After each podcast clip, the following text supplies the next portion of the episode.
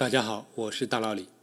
这期节目跟大家聊一聊今年以来在组合数学领域中发生的四个有意思的进展。那组合数学顾名思义就是考察数字组合起来之后的性质，特别是整数或者自然数的组合，它是数学里比较直观和容易理解的一个门类。说起来，上一期的稀疏尺问题，它也属于组合数学，因为稀疏尺主要就是考察这一组整数，它们如何组合起来，使得它们的差能够尽量覆盖多的数字。那么这期节目，我们就来看一看在组合数学领域中今年发生的四个进展。那第一个进展是关于拉姆奇数的。关于拉姆奇数和拉姆齐问题，我很久以前就在节目中介绍过，稍微给大家复习一下。你可以考虑一下这个问题，就是有六个人，六个人之间他们可能存在认识或者不认识的关系。那么现在有这样一个结论，就是任意的六个人，其中总存在三个人，他们是互相认识或者互相都不认识。不信的话，你可以在纸上画画看，你可以画六个点，然后用不同的颜色连线表示他们之间认识或者不认识。那么无论你怎样画线，那么你会发现最后总有三个人，他们之间都是同一种颜色线，就是说，要么是他们都认识，要么是都不认识，你是无法避免这种情况的。那么这种问题其实就是二十世纪早期的数学家弗兰克·拉姆齐提出的。现在这类问题被统称为拉姆齐问题，并且数学家定义了一个函数，称为拉姆齐数。这个拉姆齐数或者拉姆齐函数，它一般用拉姆齐姓氏的第一个字母 r 来表示。那么对之前的这个问题，它其中要求有三个人互相认识或者三个人互相不认识。那么我们就把这两个三作为拉姆齐数的参数，我们就称为二三三等于六，因为最少需要六个人。你就会不可避免的出现三个人互相认识或者不认识的情况，所以我们叫它二三三，这个拉姆奇数等于六。那么我们可以来看看其他参数下的情况，比如说 r 一一，它显然等于一嘛，因为一个人他基本上是认识自己，除非他失忆了，那么他就不认识自己。但是无论哪种情况，只要有一个人，那么你总这个人要么认识自己，要么不认识自己，所以 r 一一等于一。那么二二二等于几呢？也就是说，至少要几个人会出现两个人互相认识或者不认识的情况。那基本上我这句话说出来，你就马上就会得出答案了。那么就是至少需要两个人，因为你有两个人，他们之间要么是认识，要么不认识，没有第三种可能了。所以二二二就等于二。那么这个二一一和二二二都是非常频繁的情况。那么前面也说了，二三三是等于六。那么二四四等于几呢？到这里，你这个问题就一下子变得相当难了。当然，我们首先得确定这个数字总是有限的。那么好在拉姆齐在一九三零年他就已经证明了，这个对 r x y 无论这个 x 和 y 取怎样的自然数，这个拉姆齐数都是有限的，都是有一个确切的结果的。那么二四四就是问，至少需要几个人才能？不可避免的出现有四个人互相认识或者不认识的情况。那通过电脑枚举，我们知道这个二四四是等于十八。但是意外的是，二五五的确切数值，人类至今还不知道。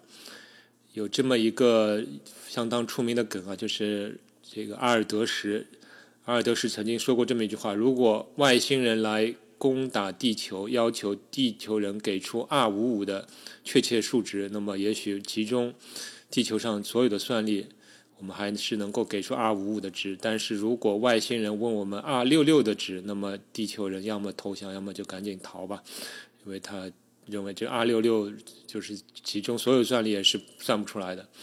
那么确实是这样，就是。阿尔德是说这句话到现在应该已经过去五六十年了。虽然我们的计算机的运算能力已经非常提高的非常多了，但是至今我们还是不知道二五五的确切数值。我们只知道它是在四十三到四十八之间，最少四十三，最多是四十八。其实我相信，如果现在用超级计算机，也许算个几天到几个月，能够算出 R 五五的确切数值。但是为什么我们没有去算呢？其实主要还是这个钱的问题啊，因为超级计算机的计算资源是非常费钱的。那么你去拿超级计算机花几个月去算出一个四十三到四十八之间的数字，一个二五的确切数值，它其实没有什么价值。但是你这个计算资源可能已经消耗了。大概几百万人民币到几千万人民币的这个数量级了，所以这个没有人出这个钱嘛，所以就是我们至今还是没有人来算出 R 五五的确切的数值。但是数学家并不会就是放弃这类问题啊，他们转而就会研究拉姆齐数的增长的渐进模式，也就是说，这个拉姆齐数随着这两个参数增加，它的增加的速度。会多快？就是我们虽然不知道确切值，但是我们想知道它大概会到什么样的数值。那么，在一九三五年，我们的老朋友阿尔德什就证明了，对 r k k 这样的拉姆齐数，就是两个参数一样的拉姆齐数，它必然小于四的 k 次方。此后，对这个上界有若干改进，不过改进的都是其他的次要项。也就是说，这个可能有多项式的变化，四的 k 次方去除以一个 k，除以 k 的 log k 等等。但是这个主要项四的 k 次方始终在那里。那么在今年的三月份，来自剑桥大学的三名研究者发表了一篇论文，他们把拉姆齐数的这个上限中的这个底数四改进到了三点九九二，也就是 r k k 必然小于三点。九九二的 k 次方，那么看上去从四到三点九九二，这是一个非常微小的改进，但这也是大概九十年里面第一次能够改进拉姆奇数上界中的这个底数，所以这也是一个非常好的进展。那么下一个进展还是关于拉姆奇数的。上一个问题中我们讨论的拉姆奇数都是 r k k 的形式，就是两个参数相同的情形。但是两个参数也可以不一样啊，比如说这个 r 二三，其实就是问有多少人可以确保有两个人互相认识，或者三个人互相不认识。那么这个答案当然三个人就可以了。但是不管怎么说，这个两个参数是可以不一样的。而且你马上能看出一点，就是参数交换位置不影响函数值，就是 r 二三等于 r 三二，r x y 永远等于 r y x。这个参数的次序是不重要的，但是与之前同样发生的一个情况，就是说要确切的知道 r x y 的数值是相当困难。比如说，我们固定这个 x 等于三的时候，我们目前只知道 r 三三到 r 三九的确切值，r 三十我们目前只知道是四十到四十二之间。那么，当 x 等于四的时候，我们前面说了，r 四四它等于十八，到一九九五年我们才确定 r 四五等于二十五，那么到二四六又没有确切值了。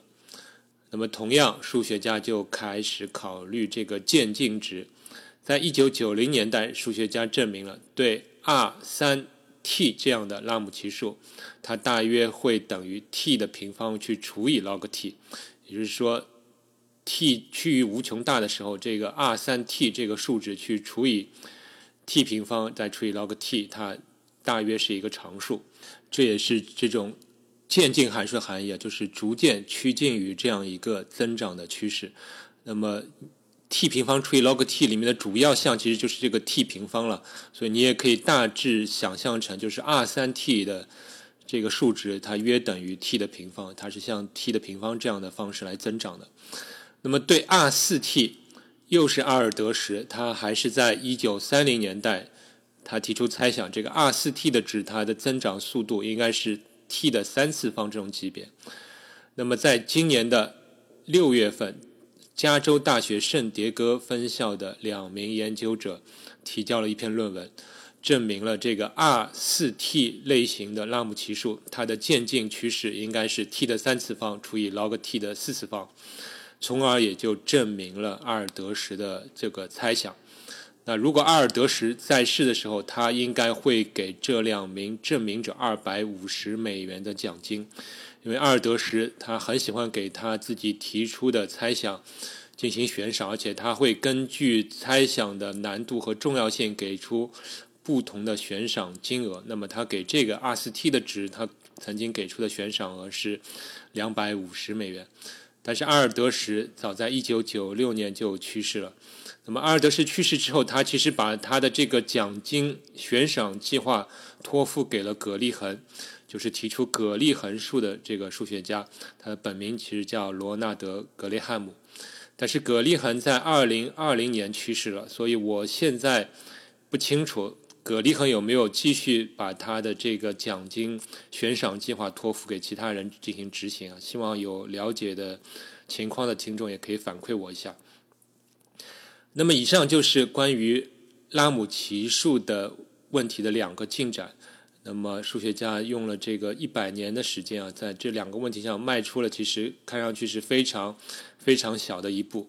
这也是数学问题中吸引人的地方，就是这个问题的内容是简单的，但是解决起来又是意外的困难。那么，我后面要讲的两个问题也是有点类似的。呃，第三个问题是关于等差数列的。我请你来玩一个写数字的游戏，请你从一开始写自然数，但是要求不能有任何三个数字构成等差数列。当然，这里三个数字其实是构成等差数列的一个最小要求嘛，对吧？如果你只有两个数字，那当然只有一个差，谈不上什么等差。那么我现在要求你从一开始写，但是其中不能。挑出任何三个数字构成等差数列，如果有 a、b、c 三个数字构成这个 b 减 a 等于 c 减 b 了，那是不允许的。其他情况下，你就是尽可能多的去写数字。那我们可以在脑子里来玩一玩这个游戏。首先，你写一和二是没有问题的，但是三不能写了，因为一二三就构成了等差数列。那你四是可以写的。五也可以写，但是六就不能写了，因为二四六构成了等差数列。那七也不行了，因为一四七构成了等差数列。八可不可以呢？其实八也不行了，因为二五八构成了等差数列。那九可不可以写呢？你会发现九也不行了，因为一五九构成了等差数列。所以下一个可以写的数字必须是十才可以。但是写到这里，你会发现，那游戏玩到这里，你光用脑子想已经是不够用了，因为这个组合的可能太多了。根据之前的经验，你也可以猜到，这个游戏用电脑也玩不了太久，因为这个组合也是非常快的会爆炸了。因为每增加一个数字，你要考察的新的这个等差数列的组合就非常非常的多，你这个电用电脑玩其实也玩不了多久。那么再一次，数学家又开始考察这个渐进的数字，也就是说，我们如果从一写到 n 的话，那么我们大致能够留下多少比例的数字？我们想了解一下这个情况。那么你能想象写到后来的时候，能写的数字会越来越少，也就是数字会写的越来越稀疏。那么到底稀疏到什么程度？这个就是数学家想问的。那么，同样，数学家也曾给出这个数字密度的上下界。那么，就在今年的二月份，来自美国的两名研究者大大改进了关于这个密度数值的上界。那具体这个上界的表达式我就不念了，挺枯燥的。但是这个上界经过这次改进，它大大的靠近了已知的下界。那么，如果上界下界合拢变成同一个表达式，那么其实这个数字密度的问题就解决了。那么，所以说这个改进是非常好的改进。那另外，我可以告诉大家一些具体的数字，来感受一下这个数字的密度的大小。那么，对一到十万，我们能写出的最好的数列，其中有一百七十一个数字，就是就是要求。没有任何三个数字构成等差数列的情况下，我们能写一百七十一个数字。那么从一到一百万的话，现在已知的最好的结果是能够写出五百八十六个数字。那么这个比例约为百分之零点零六。当然你要注意一点，这个结果是用特别的构造方法构造出来的，并不是确定是最佳的结果。而之前数学家给出的这个上界呢，其实比例大到百分之四十了，那就不太对了，对吧？我们现在实际结果只有百分之零点零六。那么经过这次改进的那个上界确实接近下界了，那确实是一个非常好的改进。那么接下来我们再说最后一个进展，它还是关于写数字的，还是从一开始写。这次我们的要求是数列中任何两对不同的数字之和不同，也就是说不能出现 a、b、c、d 四个数字。它如果满足 a 加 b 等于 c 加 d 了，这是不允许的。出现两对不同的数字，它们的和相等是不允许的。其他情况下，你还是尽可能的去多写数字。那我们还是可以在脑子里来玩玩看这个游戏。首先，你写一二三三个数字肯定没问题，那四就不能写了，对吧？因为一加四等于二加三，这是不允许的。所以四不能写，五是可以写的，但是六又不能写了，因为一加六会等于二加五。那么到这里你也会发现，这个在脑子里玩这个游戏很快就不够用了，脑子不够用了。你接下来你问我七能不能写，八能不能写，我都要思考非常长的时间。那么你也可以想象，用电脑的话，很快也会不够用，因为电脑枚举那么多组合的话，电脑也会很快不够用。那么对这种其中没有任何两对数之和相等的这种数列，现在被叫做希顿数列，因为最早是数学家希顿提出来研究这类问题的。所以照例，我们又可以考察希顿数列或者希顿集合大小的这个渐进公式，就是我们。最多大概可以写出的数字密度是多少？但是关于这个问题呢，又是阿尔德什他提出了另一种度量密度的方法。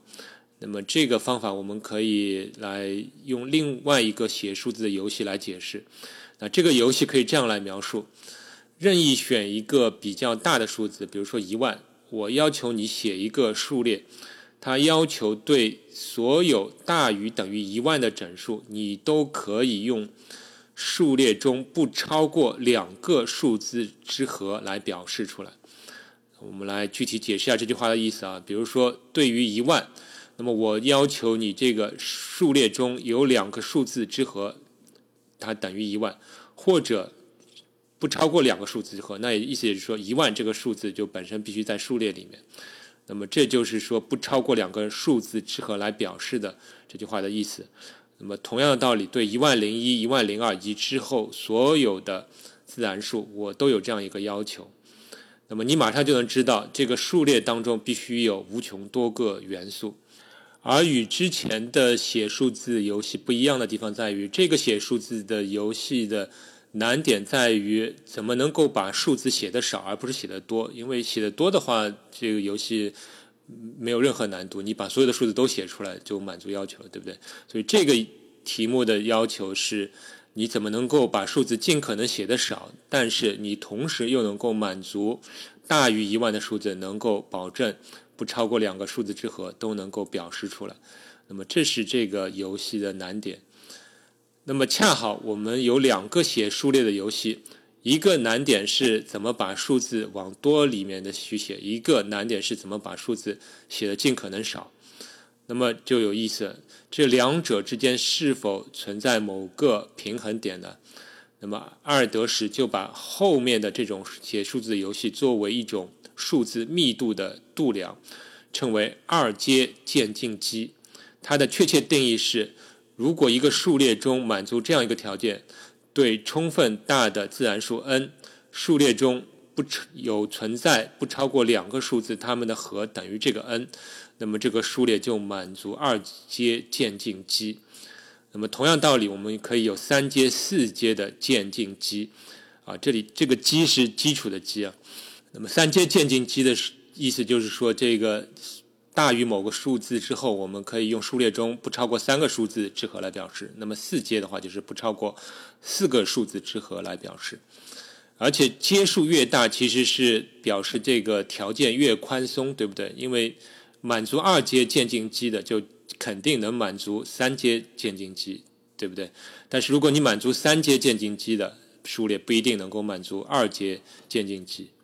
从数字的密度方面来讲，其实就是阶数越低，它的密度就是越高，对不对？因为你如果阶数越低的话，就表示你需要用更少的数字。加起来能够覆盖所有的大的整数，那么你这个数字的密度得增加，对不对？所以这个阶数越少是表示这个密度越大。那么阿尔德什很早就证明了这个希顿序列不满足二阶渐进级，也就是说，在这个西顿数列里面，你无论怎么样多写数字，它也无法做到能够使得后面。的所有的大的整数都能够用不超过两个数字来覆盖，这是做不到的。这个阿尔德是很早就证明了。那么这个西顿集合到底能够满足几阶的渐进机呢？那么在二零一零年有人证明了西顿集合满足五阶的渐进机，到二零一三年又有人证明它满足四阶渐进机。那么就在今年的四月份，牛津大学的一名。一年级的研究生，他发表了一篇证明，证明了希顿集合满足三阶渐进机，也就是说，你可以写一个数列，确保其中没有任何两对数字，它们的和相等。那么，这个要求是要求你把这数字要写的稀疏，但是你即使是这样，你也可以写满写的够多。多到可以满足在充分大的某个整数之后，所有的整数都可以用数列中不超过三个数字之和来表示出来。那么，其实这就是它的这个证明的意义，同时也等于是说，我们已经完成了用渐进机来衡量希顿序列大小的问题。因为我们已经知道二阶渐进机是希顿序列不能满足的，那么也就是说三阶渐进机是希顿序列所能满足的最好的一个密度值了。好了，那么今天关于组合数学中的四个进展我都介绍完了。那么这个组合数学是我相当喜欢的一个数学领域，因为它涉及的概念都比较好理解嘛，而且都是非常容易扩展的问题，而且是相当。本质性的问题啊，就比如说这个数列当中不能有三个数字构成等差数列，其实这是相当基本的一个条件。那么也没想到这个数学当中还有这样领域中还有很多的未解的问题。那么我非常推荐各位去看一看这个阿尔德什提出的组合数学里的问题和猜想，呃，这非常适合大家去研究和思考。这个要比。你去研究什么哥德巴赫猜想或者考拉兹猜想要靠谱多了。好了，那我们今天的节目就到这里，让我们下期再见。科学声音。